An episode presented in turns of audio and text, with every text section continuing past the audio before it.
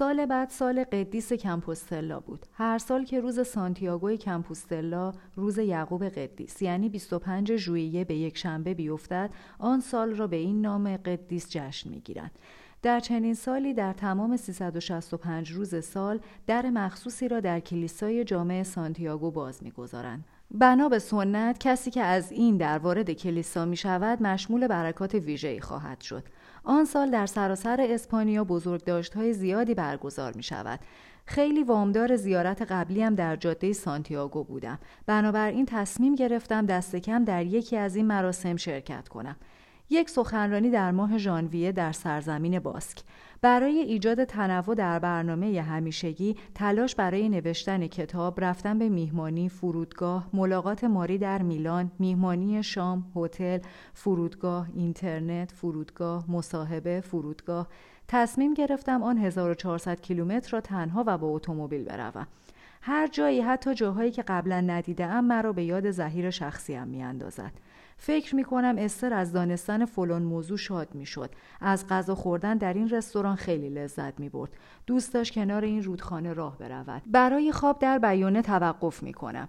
پیش از آن که چشم‌هایم را ببندم، تلویزیون را روشن می‌کنم و خبردار می‌شوم که به خاطر طوفان برف شدید پیش‌بینی نشده. نزدیک 5000 کامیون در مرز فرانسه و اسپانیا توقف کردند. از خواب که بیدار میشوم در این فکرم که به پاریس برگردم. بهانه خوبی دارم تا به تعهدم عمل نکنم و برنامه ریزهای سخنرانیم این موضوع را خوب درک میکنند. راه بسته است، آسفالت یخ زده. حتی دولت‌های اسپانیا و فرانسه توصیه میکنند به خاطر خطر بالای تصادف در این آخر هفته کسی از خانه‌اش بیرون نرود. وضع از دیشب خیلی بدتر است. روزنامه صبح اعلام کرد که 17000 نفر در مسیر دیگری محبوس شده اند و نیروی انتظامی راه افتاده تا به آنها غذا برساند و برایشان سرپناه درست کند، زیرا بنزین اغلب ماشین‌ها تمام شده و بخاری ماشین‌ها از کار افتاده. در هتل برایم شرح می‌دهند که اگر حتماً باید سفر کنم و موضوع مرگ و زندگی در میان است، می‌توانم جاده کناره کوچکی را پیش بگیرم. در این مسیر کمربندی سفرم 2 ساعت بیشتر طول می‌کشد، اما باز هم نمی‌توانند وضع جاده را تضمین کنند. به طور غریزی تصمیم می‌گیرم پیش بروم. چیزی مرا جلو می‌راند، به سوی آسفالت لغزنده، به سوی ساعت‌ها صبر در ترافیک جاده. شاید به خاطر نام شهر باشد، ویتوریا، یعنی پیروزی. شاید به خاطر اینکه فکر می‌کنم پیش از حد به رفاه عادت کرده‌ام و مهارت تطبیق با شرایط بحران را دیگر از دست داده‌ام. شاید به خاطر شور و شوق کسانی که در این لحظه سعی دارند کلیسایی را که قرنها پیش ساخته شده ترمیم کنند و برای جلب توجه به تلاششان از چند نویسنده هم برای سخنرانی دعوت کرده‌اند.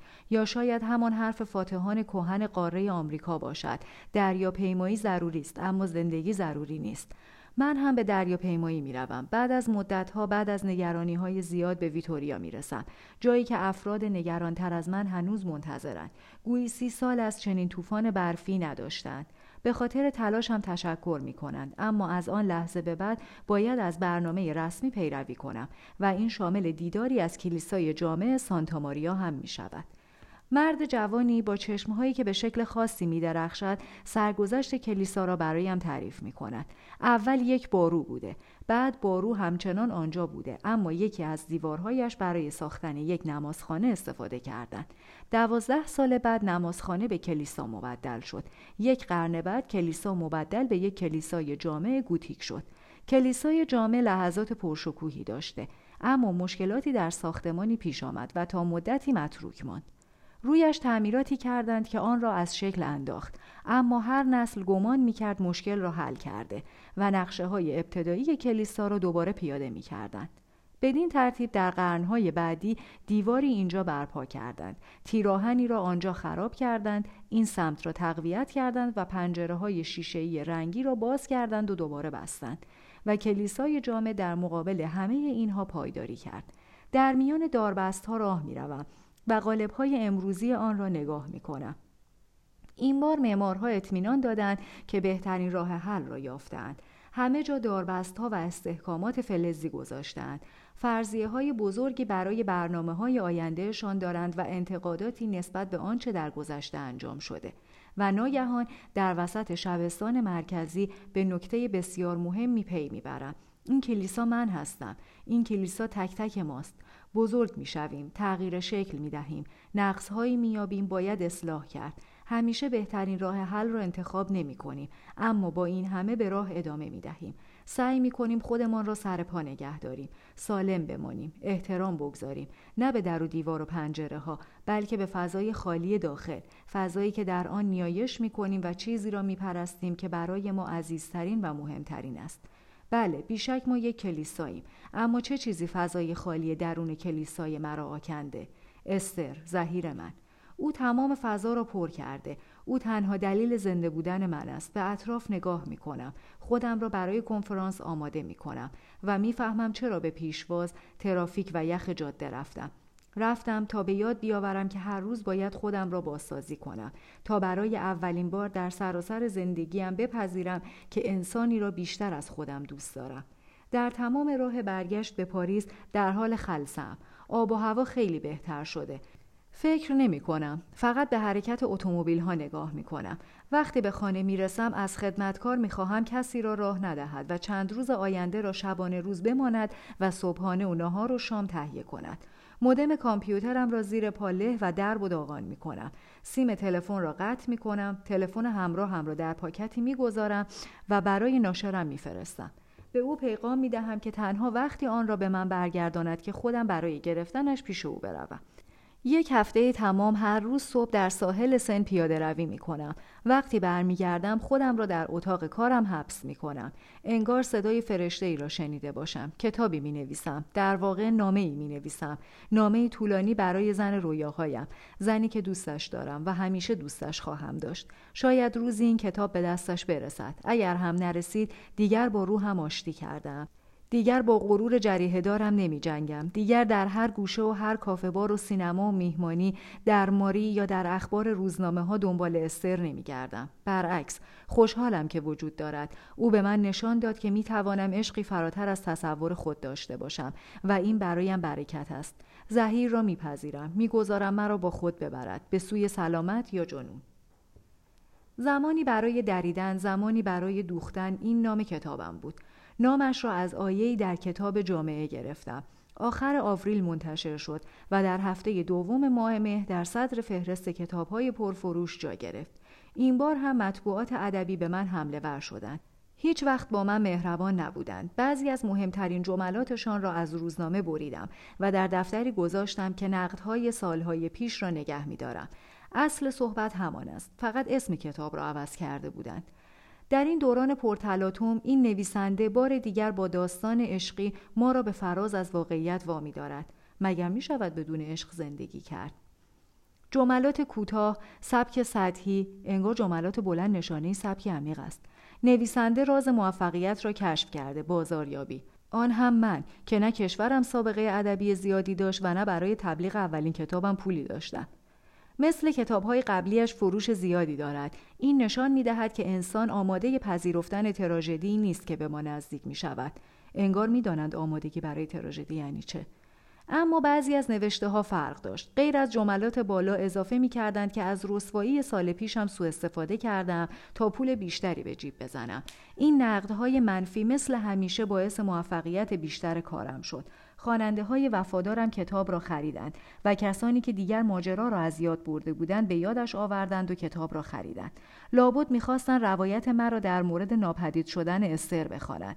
از آنجا که کتابم اصلاً به این موضوع نمی‌پرداخت و فقط سرودی در ستایش عشق بود، مطمئناً مایوس شدند و به منتقدان حق دادند. تمام کشورهایی که کتاب‌هایم را منتشر می‌کردند بی‌درنگ حقوق انتشار آن را خریدند. قبل از فرستادن کتاب برای ناشرم دستنوشته کتاب را به ماری دادم تا بخواند. همان زنی شد که می‌خواستم. به جای حسادت، به جای گفتن اینکه نباید روحم را اینطور افشا کنم، به ادامه کار تشویقم کرد و گفت باید از موفقیت کارم لذت ببرم. در آن دوران مشغول خواندن آموزه‌های عارفی نسبتاً گمنام بود. هر وقت با هم حرف می‌زدیم از این عارف نقل قول می‌کرد. وقتی از ما ستایش می‌کنند باید نگران رفتارمان باشیم. منتقدها هیچ وقت از من تعریف نمی‌کنند. منظورم خواننده هاست. بیشتر از همیشه برایت نامه فرستادند. به زودی باورت می‌شود که وضع بهتر از آن است که فکر می‌کردی و اجازه می‌دهی احساس امنیت کاذبی بر تو غلبه کند.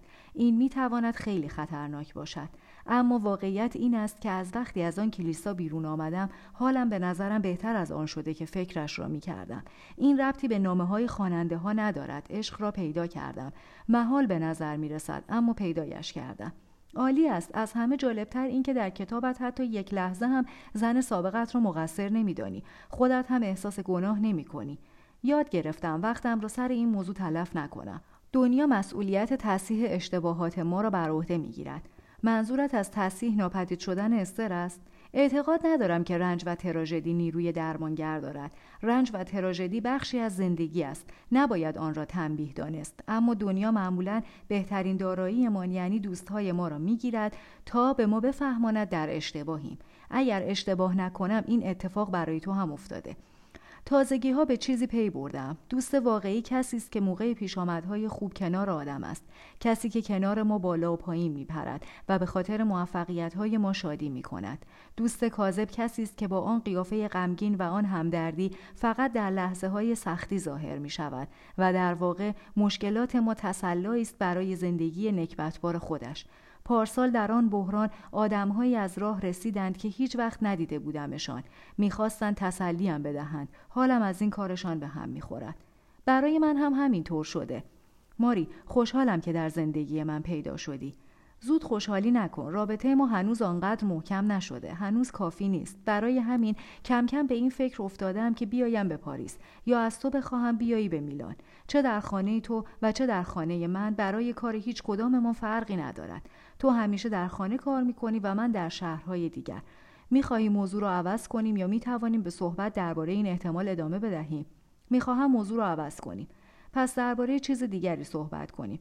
کتابت را خیلی شجاعانه نوشته ای. چیزی که متعجبم کرد این بود که هیچ جا اشاره‌ای به آن جوان نمی‌کنی. او برایم مهم نیست. البته که برایت مهم است. مطمئنم گاهی از خود پرسیده ای چرا زنم او را انتخاب کرد. اصلاً کنجکاو نیستم. دروغ میگویی. من کنجکاوم که چرا مرد همسایه‌ام از زن بیحالش جدا نمی‌شود. زنی که مدام لبخند می‌زند و همیشه به خانه و غذا و بچه‌ها و صورت حساب‌ها می‌رسد. اگر من کنجکاوم پس تو هم حتما کنجکاوی. دلت میخواهد بگویم از او متنفرم که زنم را دزدیده؟ نه، میخواهم بشنوم که او را بخشیده ای. نمیتوانم.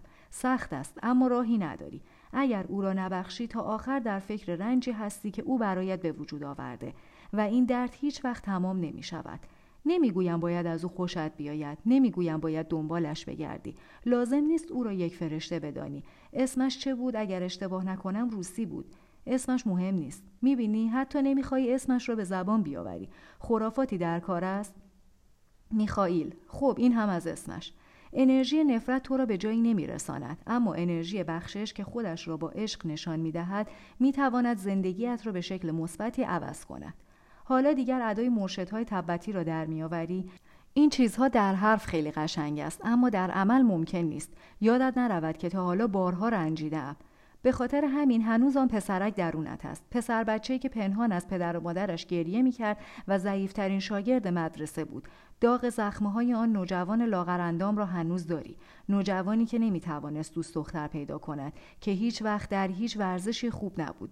در زندگی در حقت بی‌انصافی‌هایی کردند و نمی‌توانی داغ این زخم‌ها را از خودت دور کنی. اما این چه فایده‌ای به حالت دارد؟ کی گفته در زندگی من این اتفاق افتاده؟ میدانم چشمهایت نشان میدهد. این برایت هیچ فایده ای ندارد مگر این میل که دلت تا آخر عمر برای خودت بسوزد که قربانی کسانی قوی تر از خودت بوده ای، یا برعکس میل به این که نقاب یک آدم آماده انتقام را بزنی که حاضر است به کسانی که زخمی به او زده اند زخم بزرگتری بزند. فکر نمی کنی این هم وقت تلف کردن باشد؟ فکر می کنم رفتارم انسانی است. واقعا انسانی است اما نه هوشمندانه و منطقی. قدر مهلتی را بدان که در این دنیا داری. خدا همیشه تو را میبخشد. تو هم ببخش. جمعیتی را تماشا میکردم که در یکی از فروشگاه‌های بزرگ شانزلیزه برای مراسم امضای کتاب من جمع شده بودند. فکر کردم چند نفر از اینها همان تجربه من با زنم را داشتند. خیلی کم، شاید 1-2 نفر. با این وجود بیشترشان با شخصیت کتابم همزاد پنداری میکردند. نوشتن یکی از منزوی ترین کارهای دنیاست. هر 2 سال یک بار پشت کامپیوتر می نشینم. به دریای ناشناخته ی روحم نگاه می کنم. جزایری در آن می بینم. ایده هایی که از جلدشان بیرون آمدند و منتظرند تا بروم به اکتشافشان. بعد سوار کشتی هم که نامش کلمه است میشوم و دریا را به سوی نزدیکترین جزیره در پیش میگیرم. در راه گرفتار گرداب و طوفان و گردبادها میشوم، اما به پارو زدن ادامه میدهم. خستم، دیگر میدانم از راه منحرف شدم. دیگر جزیره مقصدم را در افقم نمیبینم، اما به عقب بر نمیگردم. باید هر طور شده ادامه بدهم یا وسط دریا گم بشوم و بعد صحنه های وحشتناکی از ذهنم میگذرد. مبادا بقیه عمرم را به تعریف موفقیت های گذشتم بپردازم یا دیگر شهامت نوشتن کتاب تازه‌ای برایم نماند و فقط به تلخی از نویسنده های تازه انتقاد کنم. مگر رویایم نوشتن نبود؟ پس باید به خلق جمله ها و پاراگراف ها و فصل ها ادامه بدهم. باید تا دم مرگ بنویسم. نباید بگذارم موفقیت، شکست یا دام های سر راه فلجم کند، وگرنه معنای زندگیم چیست؟ خریدن قلعه‌ای در جنوب فرانسه و باغبانی؟ سخنرانی چون حرف زدن از نوشتن آسان تر است؟ این که به شکلی با برنامه و اسرارآمیز از دنیا عقب بکشم تا افسانه خلق کنم که شادی‌های زیادی را از من می‌گیرد، این افکار هولاور تکانم می‌دهد. در خودم نیرو و شجاعتی کشف می‌کنم که از وجودش خبر نداشتم. این نیرو و شجاعت کمکم می‌کند در بخش ناشناخته روحم به ماجراجویی بروم. می‌گذارم جریان‌های آب مرا ببرد و سرانجام در جزیره‌ای که به سویش رانده شده‌ام لنگر می‌اندازم. روز و شب دیده هایم را تعریف می کنم. از خودم می پرسم این چه رفتاری است؟ هر لحظه می گویم به زحمتش نمی ارزد، که دیگر لازم نیست چیزی را به کسی ثابت کنم، که چیزی را که می خواستم به دست آوردم و خیلی بیشتر از آن که فکرش را می کردم. متوجه می شوم که فرایند نوشتن اولین کتابم هر بار تکرار می شود. ساعت 9 صبح بیدار می شوم، با این قصد که بعد از قهوه بیدرنگ پشت کامپیوتر بنشینم. روزنامه می خوانم، پیاده روی می کنم، به نزدیکترین کافه بار می روم و با آدم ها حرف می زنم. به خانه برمیگردم، به کامپیوتر نگاه می کنم. یادم می افتد که باید به چند نفر تلفن بزنم. دوباره به کامپیوتر نگاه می کنم. دیگر وقت ناهار است. قرار بود از ساعت 11 صبح شروع کنم به نوشتن، اما حالا باید کمی بخوابم. ساعت 5 بعد از ظهر بیدار می شوم. سرانجام کامپیوتر را روشن می کنم. باید ایمیل ها را نگاه کنم و یادم می افتد که قبلا مودم کامپیوترم را شکستم. می ماند خروج از خانه و رفتم به جایی که 10 دقیقه با خانه‌ام فاصله دارد و می توانم از آنجا به اینترنت وصل بشوم. اما بهتر نیست قبل از راه افتادن، فقط برای راحت کردن وجدانم از این احساس گناه، دست کم نیم ساعت بنویسم؟ به اجبار شروع می کنم، اما ناگهان آن چیز متوجه من می شود و دیگر نمی توانم دست بکشم.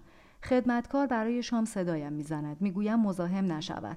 ساعتی بعد باز صدایم می زند. گرسنه‌ام، اما فقط یک خط دیگر، یک جمله دیگر، یک صفحه. پشت میز که می نشینم غذا سرد شده. با عجله شام می خورم و برمیگردم سر کامپیوتر. حالا دیگر مسیر حرکتم در اختیارم نیست. آن جزیره دارد نقابش را برمی‌دارد. به درون جاده‌هایش رانده می‌شوم، به چیزهایی برمی‌خورم که هرگز فکرش را نکردم و خوابش را هم ندیدم. قهوه می‌خورم، باز هم قهوه می‌خورم و ساعت 2 صبح سرانجام چشم‌هایم آنقدر خسته می‌شود که از نوشتن دست می‌کشم. دراز می‌کشم. 1 ساعت دیگر به یادداشت برداشتن از چیزهایی می‌گذرانم که می‌خواهم در پاراگراف بعدی بنویسم، که هیچ وقت به هیچ دردی نمی‌خورد جز اینکه ذهنم را از آنها پاک کنم. و سرانجام خواب می آید. با خودم عهد می کنم ساعت 11 صبح بی تأخیر شروع کنم و روز بعد همان اتفاق می افتد. پیاده روی، حرف زدن، ناهار، خواب بعد از ظهر، احساس گناه، خشم از اینکه مودم کامپیوترم را شکستم، نوشتن 1 صفحه به زور و غیره. ناگهان 2، 3، 4، 11 هفته می گذرد. می دانم به پایان کار نزدیکم. نوعی احساس خلأ مرا در بر گرفته. احساس کسی که چیزی را به زبان آورده که باید برای خودش نگاه می داشت. اما دیگر باید به آخرین جمله برسم و می رسم. قدیم ها وقتی زندگی نامه نویسنده ها را می خواندم فکر می کردم وقتی می گویند کتاب خودش را می نویسد و نویسنده فقط کاتب است، می خواهند زرق و برق این حرفه را زیاد کنند. امروز می دانم که کاملا راست است. هیچ کس نمی داند چرا جریان آب او را به سمت جزیره خاصی می کشاند و نه به سمت جزیره‌ای که خودش قصد کرده. بعد ویرایش وسواسی و جرح و تعدیل شروع می شود و موقعی که می بینم دیگر تحمل خواندن درباره آن کلمات را ندارم، دست نوشته را برای ناشر می فرستم که او هم 1 بار دیگر متن را ویرایش و بعد منتشرش می کند.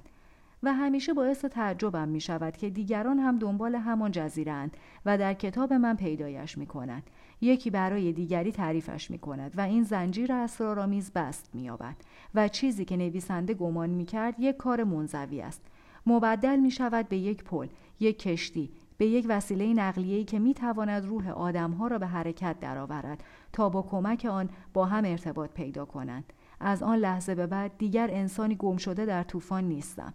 خودم را از راه خواننده‌هایم پیدا می‌کنم. وقتی می‌بینم دیگران فهمیده‌اند، خودم هم نوشته خودم را می‌فهمم. نه قبل از آن، در بعضی از لحظات نادر، از آن لحظاتی که به زودی اتفاق می‌افتد، می‌توانم به چشم‌های بعضی از این خواننده‌ها نگاه کنم و پی ببرم که روح من هم تنها نیست.